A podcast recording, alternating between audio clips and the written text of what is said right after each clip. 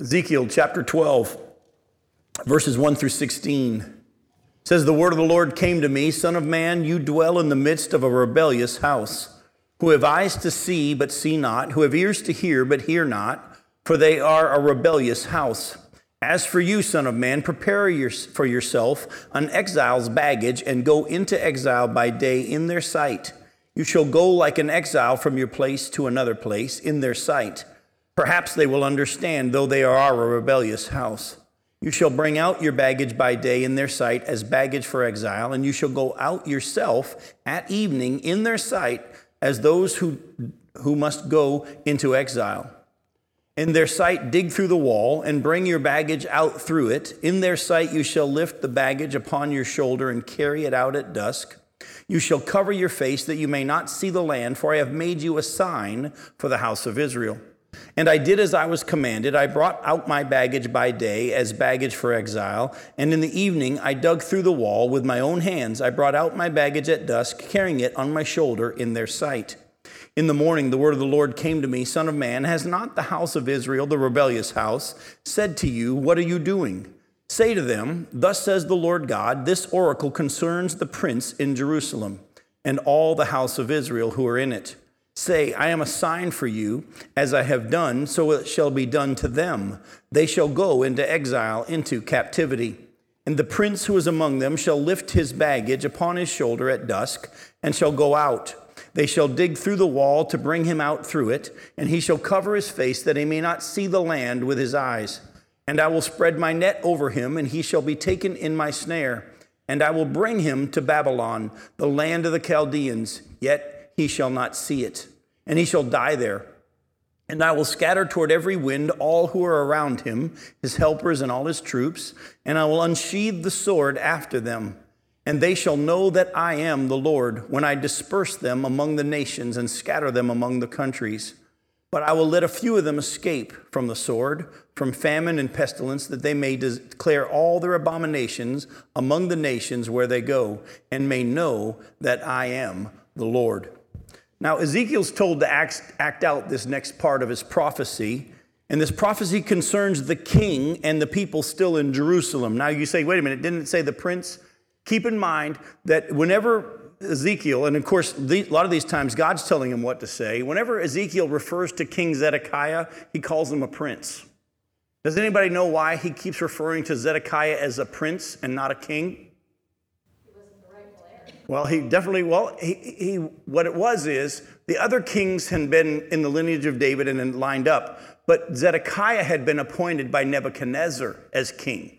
When he took Jehoiachin as captive, remember at the same time he took Ezekiel and his ten thousand, if you will, compadres into exile, Nebuchadnezzar took the king as well, and he put Zedekiah as the king. So he was put in place as the king, but Nebuchadnezzar had appointed him, not God.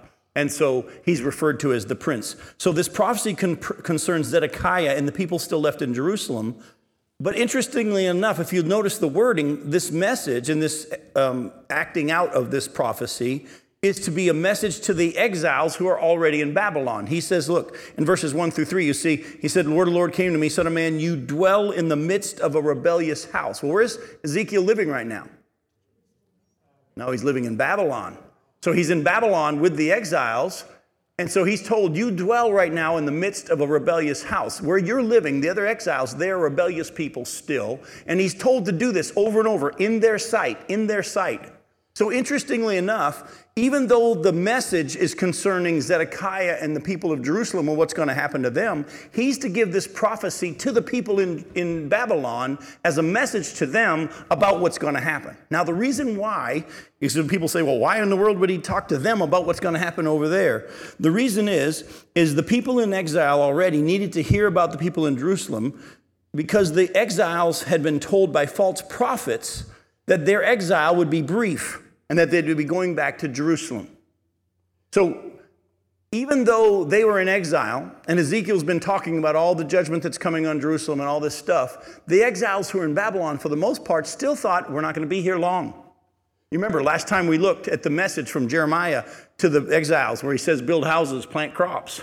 Well, actually, let me remind you of that. Go back to Jeremiah twenty-nine, and I'll read to you verses one through nine. Jeremiah twenty-nine, verses one through nine. It says, "These are the words of the letter that Jeremiah the prophet sent from Jerusalem to the surviving elders of the exiles and to the priests, the prophets, and all the people whom Nebuchadnezzar had taken into exile from Jerusalem to Babylon." This was after King Jeconiah, that's Jehoiachin, by the way, after King Jeconiah and the queen mother, the eunuchs, the officials of Judah and Jerusalem, the craftsmen and the metal workers had departed from Jerusalem. The letter was sent by the hand of Elasa, the son of Shaphan, and Gemariah, the son of Hilkiah, whom Zedekiah, king of Judah, sent to Babylon, to Nebuchadnezzar, king of Babylon. It said, "Thus says the Lord of hosts, the God of Israel, to all the exiles whom I have sent into exile from Jerusalem to Babylon, build houses and live in them, plant gardens and eat their produce, take wives and have sons and daughters, take wives for your sons and give your daughters in marriage, that they may bear sons and daughters and multiply there and do not decrease. But seek the welfare of the city where I have sent you into exile and pray to the Lord on its behalf, for in its welfare you'll find your welfare. For thus says the Lord of hosts, the God of Israel, do not let your prophets and your diviners who are among you deceive you, and do not listen to the dreams that they dream, for it's a lie that they are prophesying to you in my name. I did not send them, declares the Lord." So Jeremiah sends a letter to the exiles in Babylon, and he says, look, plant house, I mean, build houses, plant crops, let your kids marry each other, prosper there, you're going to be there a while. And don't listen to the false prophets who are in your midst saying that something different. Go back to chapter twenty-eight of Jeremiah and look at verses one through four. You'll see that there were false prophets in Jerusalem saying everything's going to be fine and this isn't going to be a long exile. And in a second, I'm going to show you how the prophets in, in Babylon, what they were saying as well. In Jeremiah twenty-eight, verses one through four, it says, "In that same year, at the beginning of the reign of Zedekiah, king of Judah, in the fifth month of the fourth year, Hananiah, the son of Azzur, the prophet from Gibeon, spoke to me in the house of the Lord, in the presence of the priests and all the people, saying, 'Thus says the Lord of hosts, the God of Israel, I have broken the yoke of the king of Babylon. Within two years, I will bring back to this place all the vessels of the Lord's house, which Nebuchadnezzar, king of Babylon, took away from this place and carried to Babylon. I will also bring back to this place Je- Jeconiah, the son of Jehoiakim, the king of Judah, and all the exiles from Judah who went to Babylon, declares the Lord, for I will break the yoke of the king of Babylon.'" So this prophet there in Jerusalem named Hananiah from Gibeon, he comes and he speaks in the temple to Jeremiah in the presence of the priests, and he says, "Thus says the Lord, within two years, I'm bringing everybody back. All the stuff that was stolen from the temple, God says it's coming back. And the exiles, King Jehoiachin and all that, they're coming back." We got a problem now, don't we? Hananiah is saying it's only going to be two years. Jeremiah says, sends a letter saying it's going to be seventy years. We'll go to chapter twenty-nine. Look at verses fifteen through twenty-three and watch what happens. Jeremiah twenty-nine, look at verse fifteen. "Because you have said the Lord has raised up prophets for us in Babylon." Remember, this is the letter still now. Chapter twenty-nine is the letter to the exiles in Babylon.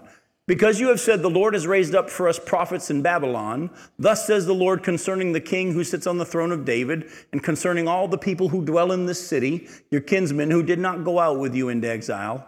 Thus says the Lord of hosts, behold, I am sending on them sword, famine, and pe- pestilence, and I will make them like vile figs that are so rotten they cannot be eaten. I will pursue them with the sword, with famine and pestilence, and will make them a horror to all the kingdoms of the earth, to be a curse, a terror, a hissing, and a reproach among all the nations where I have driven them. Because they did not pay attention to my words, declares the Lord, that I persistently sent to you by my servants the prophets, but you would not listen, declares the Lord. Hear the word of the Lord, all you exiles, whom I sent away from Jerusalem to Babylon. Thus says the Lord of hosts, the God of Israel, concerning Ahab, the son of Kolaiah, and Zedekiah." This is a different Zedekiah, not the king of, of Jerusalem at the time. This is a different Zedekiah. This is a Zedekiah in an exile in Babylon. "Thus says the Lord of hosts, the God of Israel, concerning Ahab, the son of Kolaiah, and Zedekiah, the son of Messiah, who are prophesying a lie to you in my name. Behold, I will deliver them into the hand of Nebuchadnezzar, king of Babylon, and he shall strike them down before your eyes. Because of them, this curse shall be used by all the exiles from Judah and Babylon. The Lord make you like Zedekiah and Ahab, whom the king of Babylon roasted in the fire. By the way, does Nebuchadnezzar have a fiery furnace? Because they have done an outrageous thing in Israel, they have committed adultery with their neighbors' wives, and they have spoken in my name lying words that I did not command them. I am the one who knows, and I am witness, declares the Lord. So as you see, that what was going on was, in Jerusalem, there were false prophets. One of them we see now is named Hananiah, who was saying, hey, it's not going to be a long exile. Those people that were taken, they're going to be back in a couple of years. God's already said so. All the stuff stolen out of the temple, it'll be back. Also in Babylon, there were false prophets. Here we see one of them is named um, Zedekiah, and the other one is named um, Ahab. And they're actually saying to everybody, look, you're not going to be here long. Don't plant houses. Don't, I mean, don't build houses. Don't plant crops. You're only going to be a brief period of time, and you're going back. But Jeremiah, though, is saying, no, you're going to be there a long time. And actually, not only are you going to be there a long time, but let me tell you what's going to happen to the people that are still in Jerusalem and the king there, or the prince, as Ezekiel calls him. Let me tell you what's going to happen to them. They're going to be taken captive as well as you, and most of them will be killed. So how do we know who's telling the truth, guys? How do we know? Because they're both saying, thus says the Lord. How do we know which prophet's telling the truth? Results is one of the ends. There's two ways that I want to show you from Scripture. Second one is results, and we'll deal with that one next. Go with me to Deuteronomy chapter thirteen. Deuteronomy thirteen, verses one through five. If you're taking notes, put it down in your notes this way. The two ways you'll know whether or not the person is actually speaking the Word of God is, one, does what he says match up with the Word of God? Does what he says match up with the Word of God? Deuteronomy thirteen, look at verse, verses one through five. It says, if a prophet or a dreamer of dreams arises among you and gives you a sign or a wonder, and the sign or wonder that he tells you comes to pass, and if he says, let us go after other gods, which you have, have not known, and let us serve them, you shall not listen to the words of that prophet or that dreamer of dreams, for the Lord your God is testing you to know whether you love the Lord your God with all your heart and with all your soul. You shall walk after the Lord your God and fear him and keep his commandments and obey his voice, and you shall serve him and hold fast to him.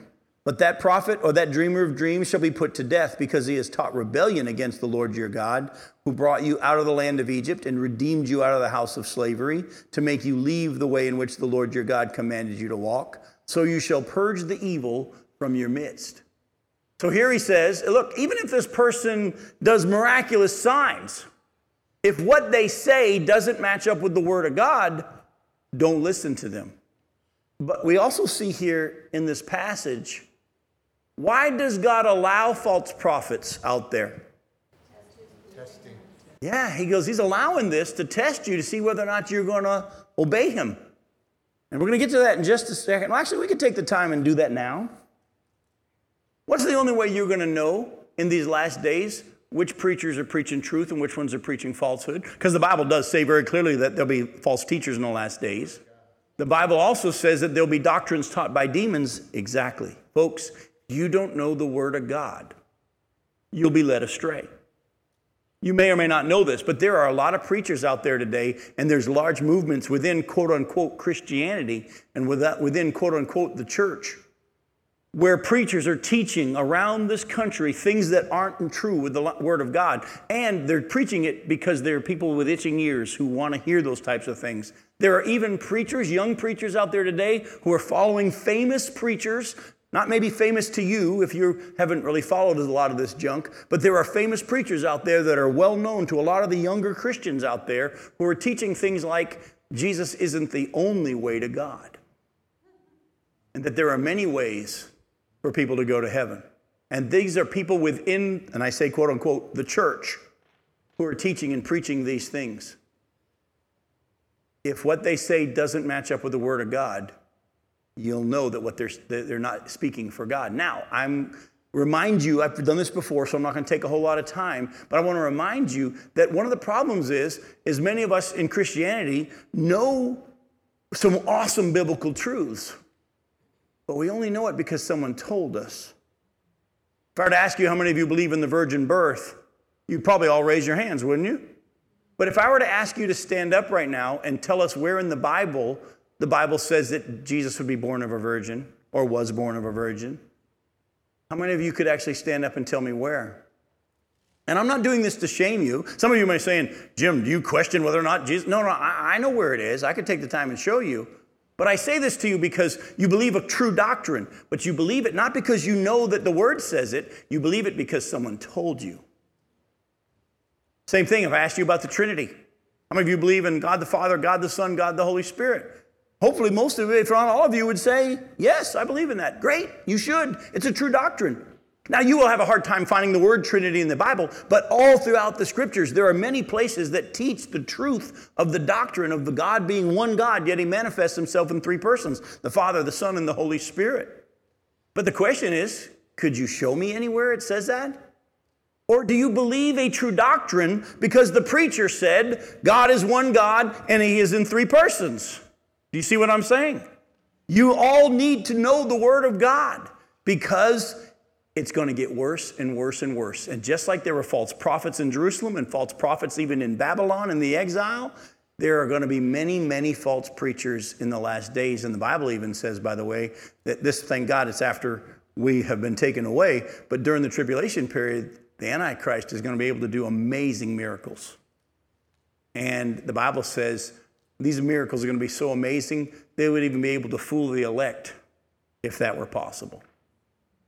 So even if a prophet or dreamer dreams arise among you and gives a sign or a wonder, and the sign or wonder that he tells you comes to pass, but then he says, let's go after other gods, or there, there's not just one way, there's many ways, don't listen to him. Don't listen to him. So one of the main ways you'll know that what the person is saying is actually from God is, does it match up with the Scriptures? Secondly, which you brought out, Jim, does what they prophesy actually come to pass? Just turn over to Deuteronomy chapter eighteen. Look at verses twenty through twenty-two. Deuteronomy eighteen, verse twenty. It says, but the prophet who presumes to speak a word in my name that I have not commanded him to speak, or who speaks in the name of other gods, that same prophet shall die. And if you say in your heart, well, how may we know the word the Lord has spoken? Good question. How are we going to know? When a prophet speaks in the name of the Lord, if the word does not come to pass or come true, that is a word that the Lord has not spoken. The prophet has spoken it presumptuously, and you need not be afraid of him. Oh, by the way, has anybody caught yet in these two passages what's to happen when someone says, thus says the Lord, and it's not from God? They're to die. Do you understand why when I share with you things that I believe the Scripture teaches, I take it very, very seriously? I'm not going to just throw out, well, I just kind of, I think this or I think that. When you ask me questions, that's why I have no problem saying I don't know if I don't know. But I only want to share with you what the Scripture has to say, because the Bible says in James chapter three, don't all of you seek to be teachers, because those of you who teach will be held in higher accountability, stricter judgment. Oh, we got plenty of people that want to see themselves as teachers and preachers, and especially in this day and age of social media and all the ways that the internet has allowed anybody to put out their views. There are a lot of people out there online wanting to be preachers and teachers of the Word of God. Folks, I don't know how many of you have even taken the time to use the internet for study, and you find out there is some wacko stuff going on. Well, don't worry, God will take care of those false teachers. And I want you at the same time to never just assume because Jim studies hard and Jim prays and Jim takes seriously the Word of God, we'll just take what Jim has to say. Don't do that. You better check everything I say against the Scriptures. In Acts chapter seventeen, there was a group of people called the Bereans. And the Bible says very clearly they were more noble than the Thessalonians, because when Paul came and preached in Berea, they didn't just take it as the Word of God. They checked everything Paul said against the Scriptures. So I want to encourage you and challenge you. I'm glad you're here. I'm glad you're in Bible study. I'm glad you're studying the Word of God. Please understand that there's going to be a lot of false teaching. You and I had a conversation ahead of time about it. It's rampant. And how are you going to know? Does what he say match up with the Word of God, the whole of Scripture? And does what they say is going to happen next actually happen next? All right? They're a cloud without rain. Yeah, you're talking, you're quoting Jude. They're a cloud without rain. I'm quoting yep. from Challenging the Word, twelve o'clock today. That was today? Yes. I made that one so many weeks ago I forgot. So. Go to Jeremiah chapter twenty-eight. Watch how crazy this gets. Jeremiah chapter twenty-eight. Look at verses five through seventeen now. Remember, we had just been introduced to Hananiah, the son of Azzur, the one who came in front of Jeremiah in the temple and said, oh, they'll only be in exile two years. In verse five, it says, then the prophet Jeremiah spoke to Hananiah, the prophet, in the presence of the priests and all the people who were standing in the house of the Lord. And the prophet Jeremiah said, amen. May the Lord do so. May the Lord make the words that you have prophesied come true and bring back to this place from Babylon the vessels of the house of the Lord and all the exiles. You hear, yet hear now the word, this word that I speak in your hearing and in the hearing of all the people. The prophets who preceded you and me from ancient times prophesied war, famine, and pestilence against many countries and great kingdoms.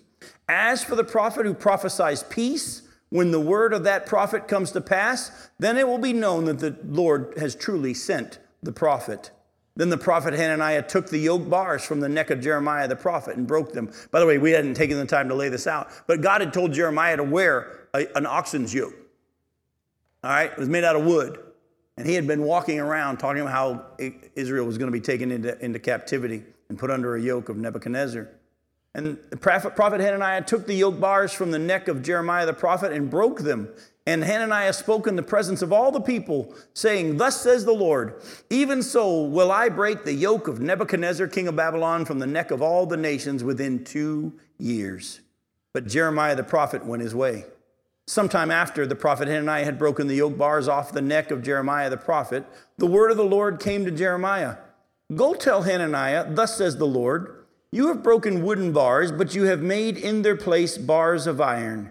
For thus says the Lord of hosts, the God of Israel, I have put upon the neck of all these nations an iron yoke to serve the king, Nebuchadnezzar, the king of Babylon, and they shall serve him. For I have given to him even the beasts of the field. And Jeremiah the prophet said to the prophet Hananiah, listen, Hananiah, the Lord has not sent you, and you have made this people trust in a lie. Therefore, thus says the Lord, behold, I will remove you from the face of the earth. This year you shall die because you have uttered rebellion against the Lord. In that same year, in the seventh month, the prophet Hananiah died. Oh, by the way, which prophet was the one you should have listened to if you were alive at that time? Jeremiah, because everything he said matched up with the word of God. Did you catch that? How he said, all the prophets before you and before me have been saying that there's going to be war, famine, and pestilence. What I'm saying matches up with the word of God. What you're saying doesn't match up with the word of God. And oh, by the way, God's just told me to tell you, you're not even going to make it. And actually, if you do the study, I think it was like two months later, he dies. Oh, and by the way, what happened to Azzur and Zedekiah, the false prophets in Babylon? They were roasted in the fire of Nebuchadnezzar. Because remember how God said there's going to be a, a saying now, may, a curse, may the same thing happen to you that happened to Azzur and Zedekiah, whom Nebuchadnezzar roasted in the fire. All right, which means that Ezekiel's words also are the words of the Lord because they're matching up with Jeremiah's, whom we found to be the word of the Lord, and everything he's saying is true. But now Ezekiel is told to prepare an exile's baggage, which, by the way, is just like a backpack, something you throw a few things in, throw it on your back, and head out. It's not, you know, where you unpack your house and haul all your stuff. An exile's baggage is a very small pack, kind of like a carry-on on an airplane. Bug out. I'm sorry? Bug out kit. Bug out kit, exactly.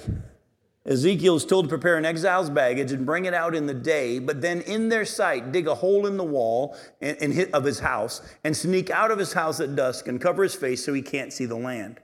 Now, back then they had like mud huts, if you will, and so digging by their hand through the dirt, into through the wall to get out wouldn't be hard. It just a little bit of time to do it. But he's to do this in their sight. Now, this visual prophecy, by the way, go back and read it with me in chapter twelve of Ezekiel, verses four through seven. I want to read the prophecy, and then we're going to see how it exactly and literally to the word happened. In Ezekiel chapter twelve, look at verses four through seven. He says, you shall bring out your baggage by day in their sight, and as baggage for exile you shall go out yourself at evening in their sight. And those, as those do who must go into exile, in their sight dig through the wall and bring your baggage out through it. And in their sight you shall lift the baggage upon your shoulder and carry it out at dusk. You shall cover your face so you may not see the land, for I made you a sign for the house of Israel. All right, and then he says, I did as they commanded. Now look at verse eight. In the morning the word of the Lord came to me. Son of man, has not the house of Israel, the rebellious house, said to you, what are you doing? Say to them, thus says the Lord, this oracle concerns the prince Zedekiah in Jerusalem and all the house of Israel who are in it. Say, I am a sign for you. As I have done, so shall it be done to them. They shall go into exile, into captivity. And the prince who is among them shall lift his baggage upon his shoulder at dusk and shall go out. They shall dig through the wall to bring him out through it. And he shall cover his face that he may not see the land with his eyes. And I will spread out my net over him, and he shall be taken into my snare. And I will bring him to Babylon, the land of the Chaldeans, yet he shall not see it, and he shall die there. And then it says, I'm going to go then scatter all the other people that are with him. Some are going to be killed, and many are going to be scattered to other nations. Isn't that interesting? He says, this is what's going to happen to the Zedekiah. He's going to go through a wall at night. Others are going to dig a hole, and he's going to go through it. His face is going to be covered. But then I'm going to have him, when he thought he escaped, fall into a trap. And Babylon, Babylonian king Nebuchadnezzar and his army is going to capture him. And they're going to take him to Babylon. And he's going to die in Babylon. But he'll never see Babylon. Isn't that an interesting prophecy? How can he go to Babylon, die in Babylon, but never see Babylon? They took out his eyes. Go back to Second Kings chapter twenty-five. Word for word, what God said would happen through Ezekiel happened. Go to Second Kings twenty-five, verses one through seven. It says, in the ninth year of his reign, by the way, this is the ninth year of the reign of Zedekiah. In the ninth year of Zedekiah's reign, in the tenth month, and on the tenth day of the month, Nebuchadnezzar, king of Babylon, came with all his army against Jerusalem and laid siege to it. And they built siege works all around it. So the city was besieged till the eleventh year of King Zedekiah. On the ninth day of the fourth month, the famine was so severe in the city that there was no food for the people of the land.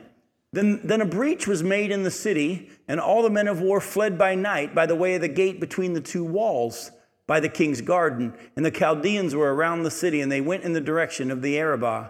But the army of the Chaldeans pursued the king and overtook him in the plains of Jericho, and all his army was scattered from him. Then they captured the king and brought him up to the king of Babylon at Riblah. And they passed sentence on him. They slaughtered the sons of Zedekiah before his eyes and put out the eyes of Zedekiah and bound him in chains and took him to Babylon. Everything that God said was going to happen literally happened just like he said. Jim, yes. Question. Why would Zedekiah be taken to it? I thought Nebuchadnezzar put Zedekiah in the position of power. Why would he take and have him dig his way out and be captured and taken to Babylon? I don't understand. Okay. First off, keep in mind, Nebuchadnezzar put him in as, as his vassal, is what they call it, where he was just pretty much to work for Nebuchadnezzar. As Nebuchadnezzar. Nebuchadnezzar. Because what happens, if you study the whole story of what happened in those days, Zedekiah starts to rebel against the king of, of Nebuchadnezzar. And Nebuchadnezzar says, okay, enough of that. And that's when six oh five they came, sorry, not in six oh five, five eighty-eight they came and began their siege. By five eighty-six they finished it. But during the siege, Zedekiah and some people all try to sneak out of a hole in the wall in the night, and they capture him and put him to death. Good deal. Good question, though. Those are great questions. That's that, that see, that's that's excellent, because that's that's what Bible study is. As you read something, you go, well, why would that happen? And as you do the research and you do the digging, you'll find the answers will be in the scriptures. Go ahead, Mark. So closely related. How, how what were the years these books were written apart? Uh, I'll be honest with you. Um, Jeremiah and Ezekiel overlapped a little bit. Yeah. Uh, Isaiah started. I'm at Second Kings. Oh, Second Kings. Uh, this, the Second Kings. Ha- this is the account of Second Kings after Ezekiel's prophecy. Yeah, no, this all, what we just read happened after Ezekiel did all his acting out in Babylon. He'd already been taken captive, and uh, around, remember, he was taken captive in five ninety-seven B C, and it isn't until six, um, sorry, five ninety-seven, and then it was five eighty-six B C when this happened. So, you know, that's how this all happened. All right, go back to Jeremiah sixteen, though. I want to look at, show you something in verses, uh, verse sixteen. Did I say Jeremiah? I mean Ezekiel. Go to Ezekiel six, uh, chapter twelve, Ezekiel chapter twelve, verse sixteen. I touched on this verse last time we were together, but I just really feel like we need to take a little bit more time really digging into it tonight. All right, and in uh, Ezekiel chapter twelve, verse sixteen, it says, "But I will let a few of them escape from the sword, from famine and pestilence, that they may declare all their abominations among the nations where they go, and may know that I am the Lord." This is a very important verse that will help us understand one of the many reasons why God sends the Jews into exile. If you remember last time we were together, we looked at there's two main reasons why God sent the Jews into exile. One was so that the people they go to would know he's the Lord, and the also would be that they would know. But there's more to this that I really don't want us to miss. So I'm going to ask you this question. What does it mean when God says that they're going to go and declare their abominations among the nations? And how will this be used to have them know, the exiles know, that God is the Lord? What does it mean that he says, I'm going to send them into these other nations, I'm going to let them escape, and they're going to go to these other nations, and they're going to declare their abominations among those people, and then they'll know that I'm the Lord? Any idea? Go ahead. Yeah, they're going to tell what happened. The big part of it. Eventually. Eventually.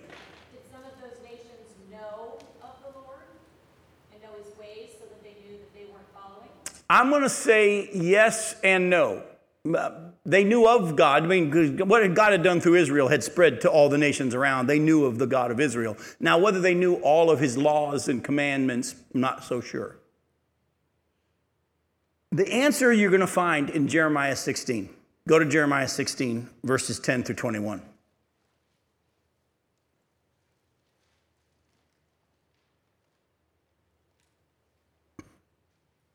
In Jeremiah sixteen, starting in verse ten, Jeremiah is told, "And when you tell this people all these words, and they say to you, 'Why has the Lord pronounced all this great evil against us? What is our iniquity? What is the sin that we have committed against the Lord our God?'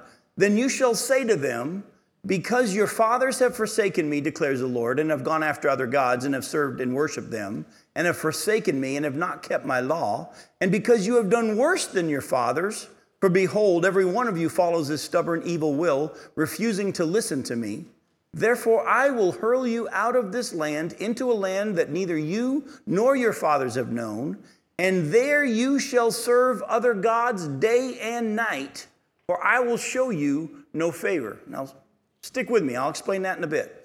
"Therefore, behold, the days are coming, declares the Lord, when it shall no longer be said, 'As the Lord lives, who brought up the people of Israel out of the land of Egypt,' but 'As the Lord lives, who brought up the people of Israel out of the north country and out of all the countries where he had driven them. For I will bring them back to their own land and that I gave their fathers. Behold, I am sending for many fishers, declares the Lord, and they shall catch them. And afterward I will send for many hunters, and they shall hunt them from every mountain and every hill and out of the clefts of the rocks. For my eyes are on all their ways. They are not hidden from me, nor is their iniquity concealed from my eyes. But first I will doubly repay their iniquity and their sin, because they have polluted my land with, with, with the carcasses of their detestable idols, and have filled my inheritance with their abominations." And then here we hear a cry, a prayer. "O Lord, my strength and my stronghold, my refuge in the day of trouble, to you shall the nations come from the ends of the earth and say, 'Our fathers have inherited nothing but lies, worthless things in which there is no profit. Can man make for himself gods? Such are not gods.' Therefore, behold, I will make them know this once. I will make them know my power and my might, and they shall know that my name is the Lord." So in In answer to the question of what does it mean for them to go out and declare their abominations among the nations, what God is saying is this: Israel, you want to worship me and worship these other gods?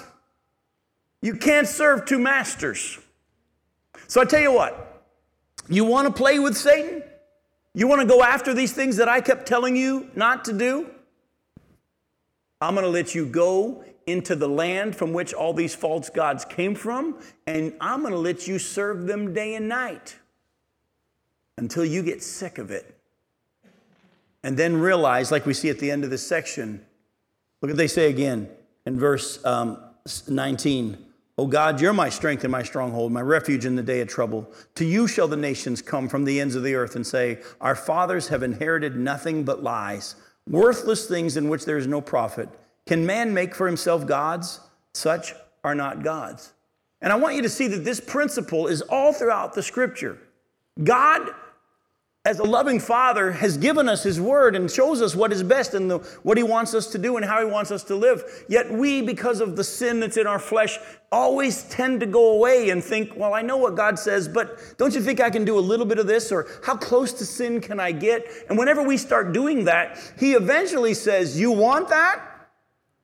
Go right ahead. Go get your fill. He gave them over, Romans chapter one, to their shameful lust. The story of the prodigal son in Luke fifteen. Remember, the son comes to the father and says, I don't want to wait until you die to get my inheritance. I want my inheritance now so I can run off and party. In other words, you're dead to me now. Now, you and I, if our kid came and said, can I have my inheritance now? We would say over our dead bodies. But the father in that story is God. And the father says, here it is.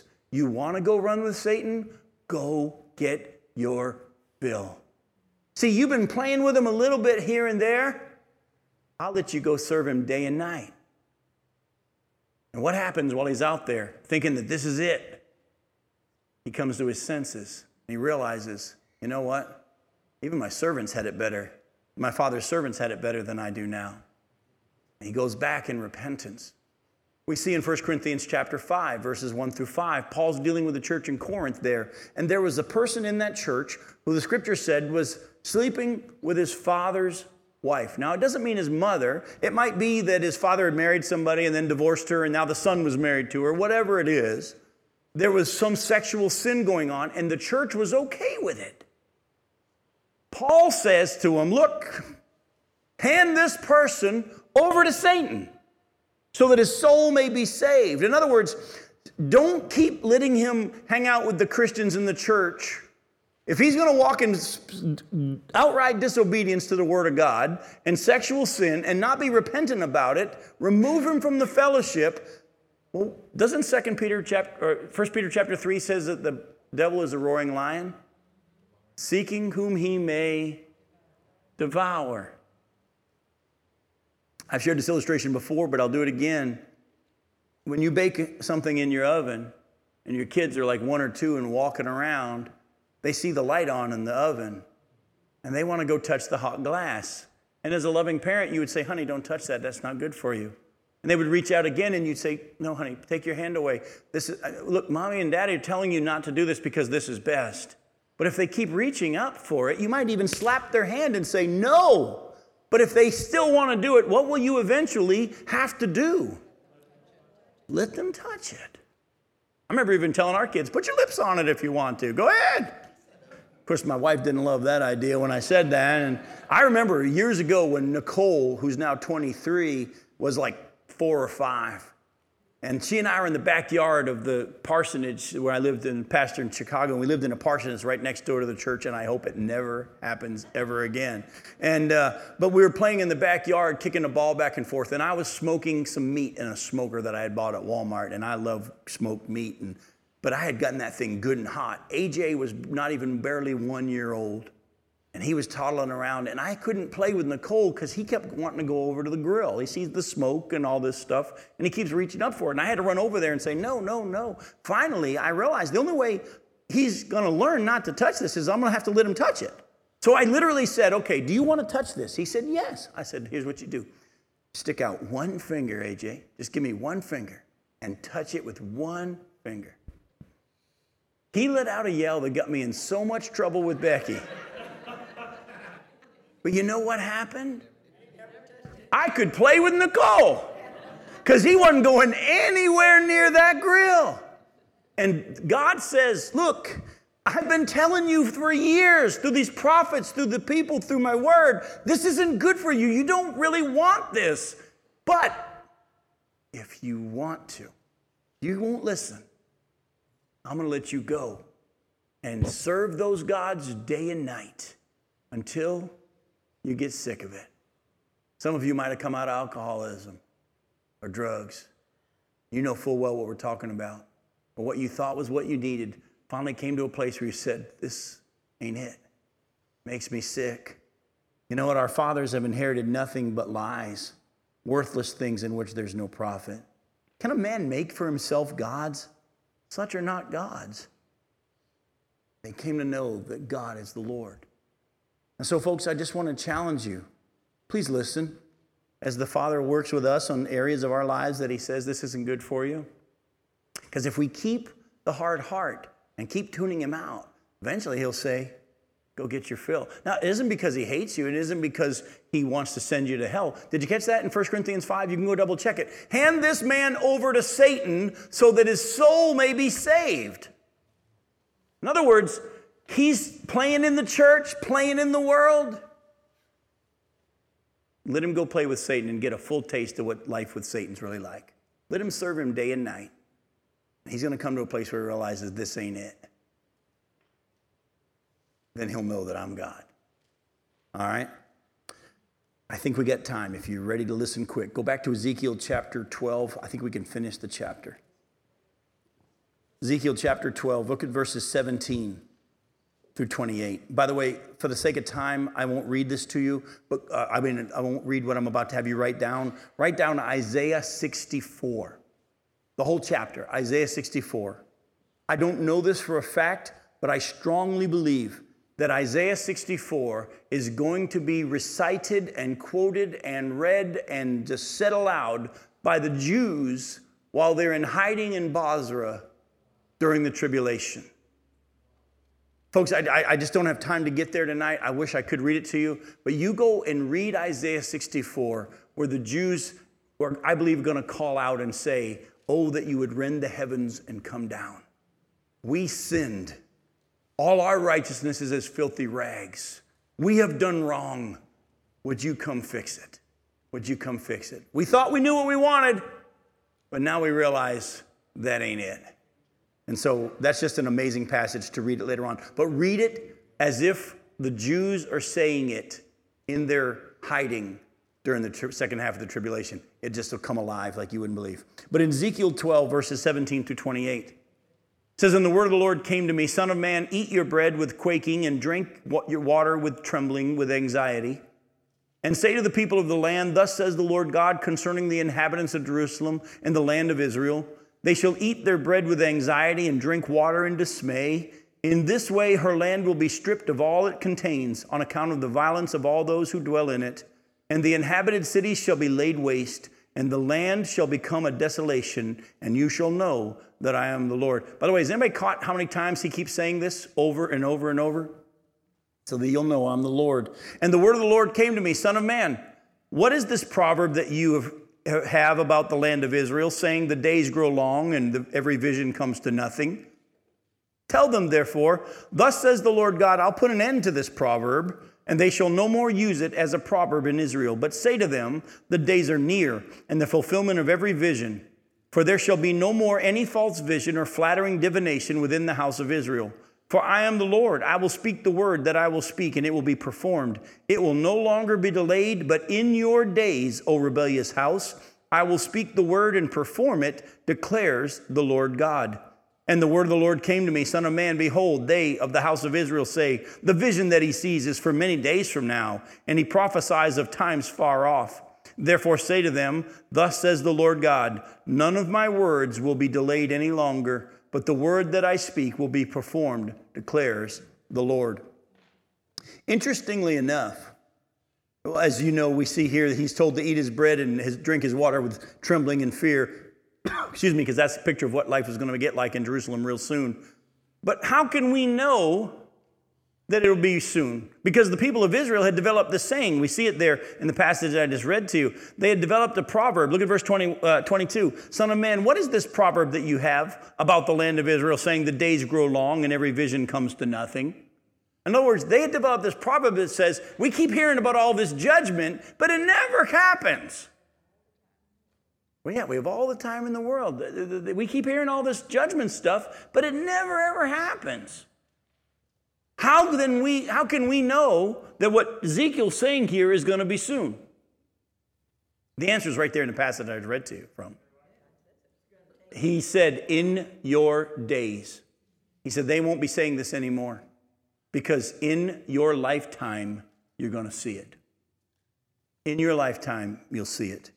You see in verse twenty-five, for I am the Lord, I will speak the word that I'll speak, and it will be performed. It will no longer be delayed, but in your days, O rebellious house, I will speak the word and perform it, declares the Lord God.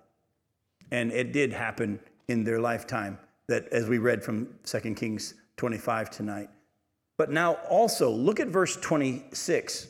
And the word of the Lord came to me, Son of man, behold, they of the house of Israel say, the vision that he sees is for many days from now, and he prophesies times far off. And it's kind of ironic and interesting to me that the same people who were saying, it ain't going to happen, they've been saying this for years and nothing ever happens, it's not going to happen. Actually, if it, the little bit that has happened isn't that big of a deal. We're all coming back in a couple of years and all this stuff. The same people that were saying it isn't going to happen now in verse twenty-six say, okay, it might happen, but it's not going to be for a long time. Does that sound familiar? If you're not with me yet, let me take you to Second Peter chapter three.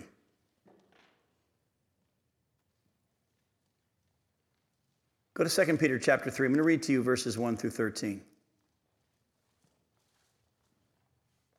Peter says, this is now the second letter that I'm writing to you, beloved. In both of them, I'm stirring up your sincere mind by way of reminder that you should remember the predictions of the holy prophets and the commandment of the Lord and Savior through your apostles. By the way, let me read that verse again, verse two. That you should remember what? The predictions of who? The holy prophets. Folks, I hope you understand. Has anybody started to realize, as we've been studying Ezekiel, which makes us also study Jeremiah and parts of Isaiah, has anybody started to realize how much prophecy is about our day? And it's just amazing how much the whole Bible's coming to life as we look at the Old Testament. The sad thing is, most Christians today, if they even read their Bible, only read the New Testament. Very few Christians even know much about the Old Testament or have even read it or studied it. They might know the story of Daniel in the lion's den or Shadrach, Meshach, and Abednego or walls of Jericho, but they don't know the Old Testament. As you're about to see over and over and over, in the New Testament, the word of God was that we in the church should know the Old Testament. He says that you should remember the predictions of the holy prophets and the commandment of the Lord and Savior through your apostles, knowing this, first off, First of all, that scoffers will come in the last days with scoffing, following their own sinful desires. They'll say, where is the promise of his coming? Ever since the fathers fell asleep, all things are continuing as they were from the beginning of creation. For they deliberately overlooked this fact that the heavens existed long ago, and the earth was formed out of water and through water by the word of God. And by that, by that means... Sorry, and that by the means of these, the world that then existed was deluged with water and perished. But by the same word, the same word that said that God would judge the earth with the flood is the same word that now says that the heavens and the earth that now exist are stored up for fire, being kept until the day of judgment and destruction of the ungodly. But do not overlook this one fact, beloved, that with the Lord, one day is as a thousand years, and a thousand years is one day. In other words, he doesn't measure time like we do. The Lord is not slow to fulfill his promise, as some count slowness, but is patient towards you, not wishing that any should perish, but all should repeat, reach repentance. But the day of the Lord will come. I'm going to say it again. The day of the Lord will come like a thief, and then the heavens will pass away with a roar, and the heavenly bodies will be burned up and dissolved, and the earth and the works that are done on it will be exposed. Since all these things are thus to be dissolved, what sort of people ought you to be in lives of holiness and godliness, waiting for and hastening the coming of the day of God, because of which the heavens will be set on fire and dissolved, and the heavenly bodies will melt as they burn? But according to his promise, we are waiting for a new heavens and a new earth in which righteousness dwells. Let me say something to you. You hopefully already understand that I personally am excited and relieved as to how things went in our election, as probably most of us. Yet at the same time, be careful of assuming that we in America have been given a reprieve. If we understand our scriptures, the Bible's very clear that God, who is holy, must judge nations that turn their back on him. And as a whole, our nation still is in that boat. And at the same time, even though we may be excited about Mister Trump being president, he might actually be used of God to speed up the judgment. We don't know how it's all going to play out. That's why, well, we know kind of how it's going to play out. In the end, we don't see any America. And in the end, every nation on the earth is against Israel. So we know what's heading down the road. My challenge to you is this. Don't just assume, hey, everything's going to be okay now. And let down your guard and your faithful study of the Scripture and listening to the Word of God. We're grateful. We thank Him. But at the same time, has He changed what He said is going to happen in the end to the United States and to all the nations on the earth? It's not stopped any of it. So, with that in mind, there'll be many. And by the way, I lean toward the fact that these scoffers probably come from within the church. You know why? He said they forget these words, which the believers would have known. And on top of that, they say everything has gone on since the beginning of what? Of not time. What's the word that's there? Creation. Who are the only ones believing in creation? Believers. Folks, there are going to be people in the church in these last days who are going to say, Tim, all this judgment on the earth and all this stuff isn't going to be like you think. This millennial kingdom of Jesus coming back and setting up His kingdom, all this stuff you teach, that's not it. It's all symbolic. It's metaphor. Folks, they're going to be scoffers. I want to challenge you to know all that the prophets have spoken. Go to Jude, verses seventeen through twenty-one. Jude, verse seventeen. But you must remember, beloved, the predictions of the apostles and our Lord Jesus Christ. They said to you, in the last time there will be scoffers, following their own ungodly passions. It is these who cause divisions, worldly people, devoid of the Spirit. But you, beloved, building yourselves up in your most holy faith and praying in the Holy Spirit, keep yourselves in the love of God, waiting for the mercy of our Lord Jesus Christ that leads to eternal life. And have mercy on those who doubt, save others by snatching them out of the fire. To others show mercy with fear, hating even the garment stained by flesh. Again, reminded, remember what God said through the apostles. And by the way, if you ever look at First Thessalonians and Second Thessalonians, there's a lot that Paul had to say about the last days. And that's when he's one of the apostles, and Peter as well. And also we have uh, Paul's writing in First Corinthians chapter fifteen and other places, and First Thessalonians chapter four and many other places. But go back to Acts chapter three. Acts chapter three, and look at verses seventeen through twenty-one. Let me remind you as you're going there, Peter is preaching under the filling of the Holy Spirit, the control of the Holy Spirit. And Peter in verse seventeen of Acts chapter three says, And now, brothers, I know that you acted in ignorance, as did also your rulers. But what God foretold by the mouth of all the prophets, that His Christ would suffer, He thus fulfilled. Repent, therefore, and turn back, that your sins may be blotted out, that times of refreshing may come from the presence of the Lord, and that He may send the Christ appointed for you, Jesus, whom heaven must receive until the time for restoring all the things about which God spoke by the mouth of His holy prophets long ago. Do you see it again? Here Peter preaching in the New Testament says it twice. You need to know what the prophets have said was going to be happening. And Jesus has gone into heaven until the time for restoring all the things the prophets said are going to be restored. Well, let me ask you a couple of questions. What's still to be restored? The, the land, of the, the, the kingdom which is the, in the, Israel in the land and we around the earth as it's been reworked. What else? Jerusalem. Our bodies. Yep. Well, the, I'm, yeah, Jesus will be restored back to the earth. Go real quickly with me to Daniel chapter nine. I know what time it is, and I think we can get it in the last five minutes here. I'm not going to do a breakdown of Daniel nine and the seventy-sevens, but I want you to be reminded of what happened at the beginning. You see, Daniel in chapter nine, if you know the story, had been reading the Word of God, the prophets, and he read Jeremiah's. Well, we just read tonight, chapter twenty-nine. We stopped at verse nine. Chapter twenty-nine, verse ten and following talks about how there's seventy years for Babylon. And Daniel came to realize from reading the Scriptures and believing it and taking it literally that his time in captivity, their time in captivity was about to come to an end.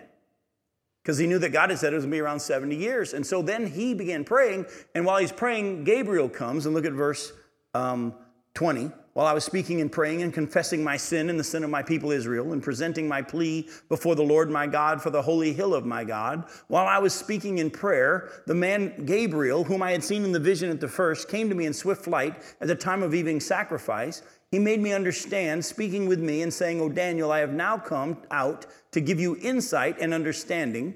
At the beginning of your pleas for mercy, a word went out, and I have come to tell it to you. For you are greatly loved. Therefore, consider the word and understand the vision. Seventy weeks or seventy sevens are decreed about your people, the Jews, and your holy city, Jerusalem, to finish the transgression, to put an end to sin, and to atone for iniquity, to bring in everlasting righteousness, to seal both vision and prophet, and to anoint a most holy place. There's a whole lot of stuff right there that hasn't been restored yet, has it? Is sin all done? No. Has righteousness been fully brought in? No. Have they anointed the most holy place yet? No. Oh, by the way, there's going to come a day when there's not going to need for vision and prophet. I'm going to be out of a job. Because the Bible says in those days, they'll all know the Lord. There won't be anybody saying know the Lord because they'll all know him. I'm going to play a lot of golf. Maybe, but maybe so. I don't know. Let's close tonight. With Acts, uh, sorry, Luke chapter twenty-four. As you're turning there, let me set the stage. This is on the same day that Jesus rose from the dead. These two men that are on the road to Emmaus were a part of the group, probably, probably included in that number of one hundred twenty. And the Holy Spirit came because they had been there with the people prior to that. They had heard Mary, the Marys come back and say how they had seen visions of angels and how Jesus hadn't been in the tomb when they went. Of course, they talk about the fact that John and Peter race to the tomb and go check it and find it empty. And they're discouraged, though, and they're walking home back to Emmaus. And as you know, Jesus shows up with them. And he keeps them from recognizing that it's him. And in verse twenty-five of Luke twenty-four, Jesus said to them, O foolish ones and slow of heart to believe what? All that the prophets have spoken. Again, we're in the New Testament here, folks. Jesus tells them, you need to know all that the prophets have spoken and believe all that the prophets have spoken. By the way, that means take some time to study Micah. Take some time to study Habakkuk and Zechariah, Zephaniah. There's so much stuff. I only can give you a little bit. You say, you're not giving us a little bit. But actually, this is a little bit. We'll go to verse forty-four. As you know, Jesus reveals to them who he is when he breaks the bread, and then he disappears, and they run all the way back to Jerusalem. Now, this is in the upper room. And Jesus said to them, these are my words that I spoke to you while I was still with you, that everything written about me in the law of Moses, that's the first five books of the Bible, Genesis through Deuteron- Deuteronomy, and the prophets, that's all of them, and the Psalms. Folks, there's tons of prophecy in the Psalms. That everything written about me in the law of Moses and the prophets and the Psalms must be fulfilled. I love the next verse. Then he opened their minds to understand Scripture. Folks, you have Jesus living within you. The Bible says, I have Jesus himself talking to his disciples and to us. I have more to share with you, more than you can now bear. But when the Holy Spirit comes, he'll make it known. He'll show you what is to come. And so I can't be the one who takes care of you in these days. I'm just one of many that God may use to teach and to preach the word of God. I wish I could tell you things are going to be really good. I don't know. And I know this much. Long term, no, they won't. Things are going to get worse and worse on this planet. Their church age is drawing to a close. So we need to know all that the prophets have spoken so that when all this chaos happens, we won't be like the two men on the road to Emmaus who were discouraged because of all the stuff that hit the fan. Why did they get upset? They didn't know all that the prophets have spoken and believe it. So folks, I challenge you. Find some reputable Bible teachers. Find some places that are teaching on prophecy. get to know what is to come. As I do know this much, I believe that things are going to pick up even more speed than they already have. Birth pains. Sorry? Birth pains. Birth pains. But actually, the birth pains won't start till the beginning of the tribulation, the ones Jesus referred to. Those birth pains are, don't begin till the opening of the seals. But that will happen definitely at that point. But I think between now and then as well, there's still a few more things that have to be put in place for the tribulation period to begin. Rapture can happen any moment. But in order for the tribulation period to begin, there's a few more things that still have to be put in place that aren't there yet, scripturally. But I think they're going to happen fast. They're going to happen fast. So, till next week, I love you. We'll see you then. Thanks for coming.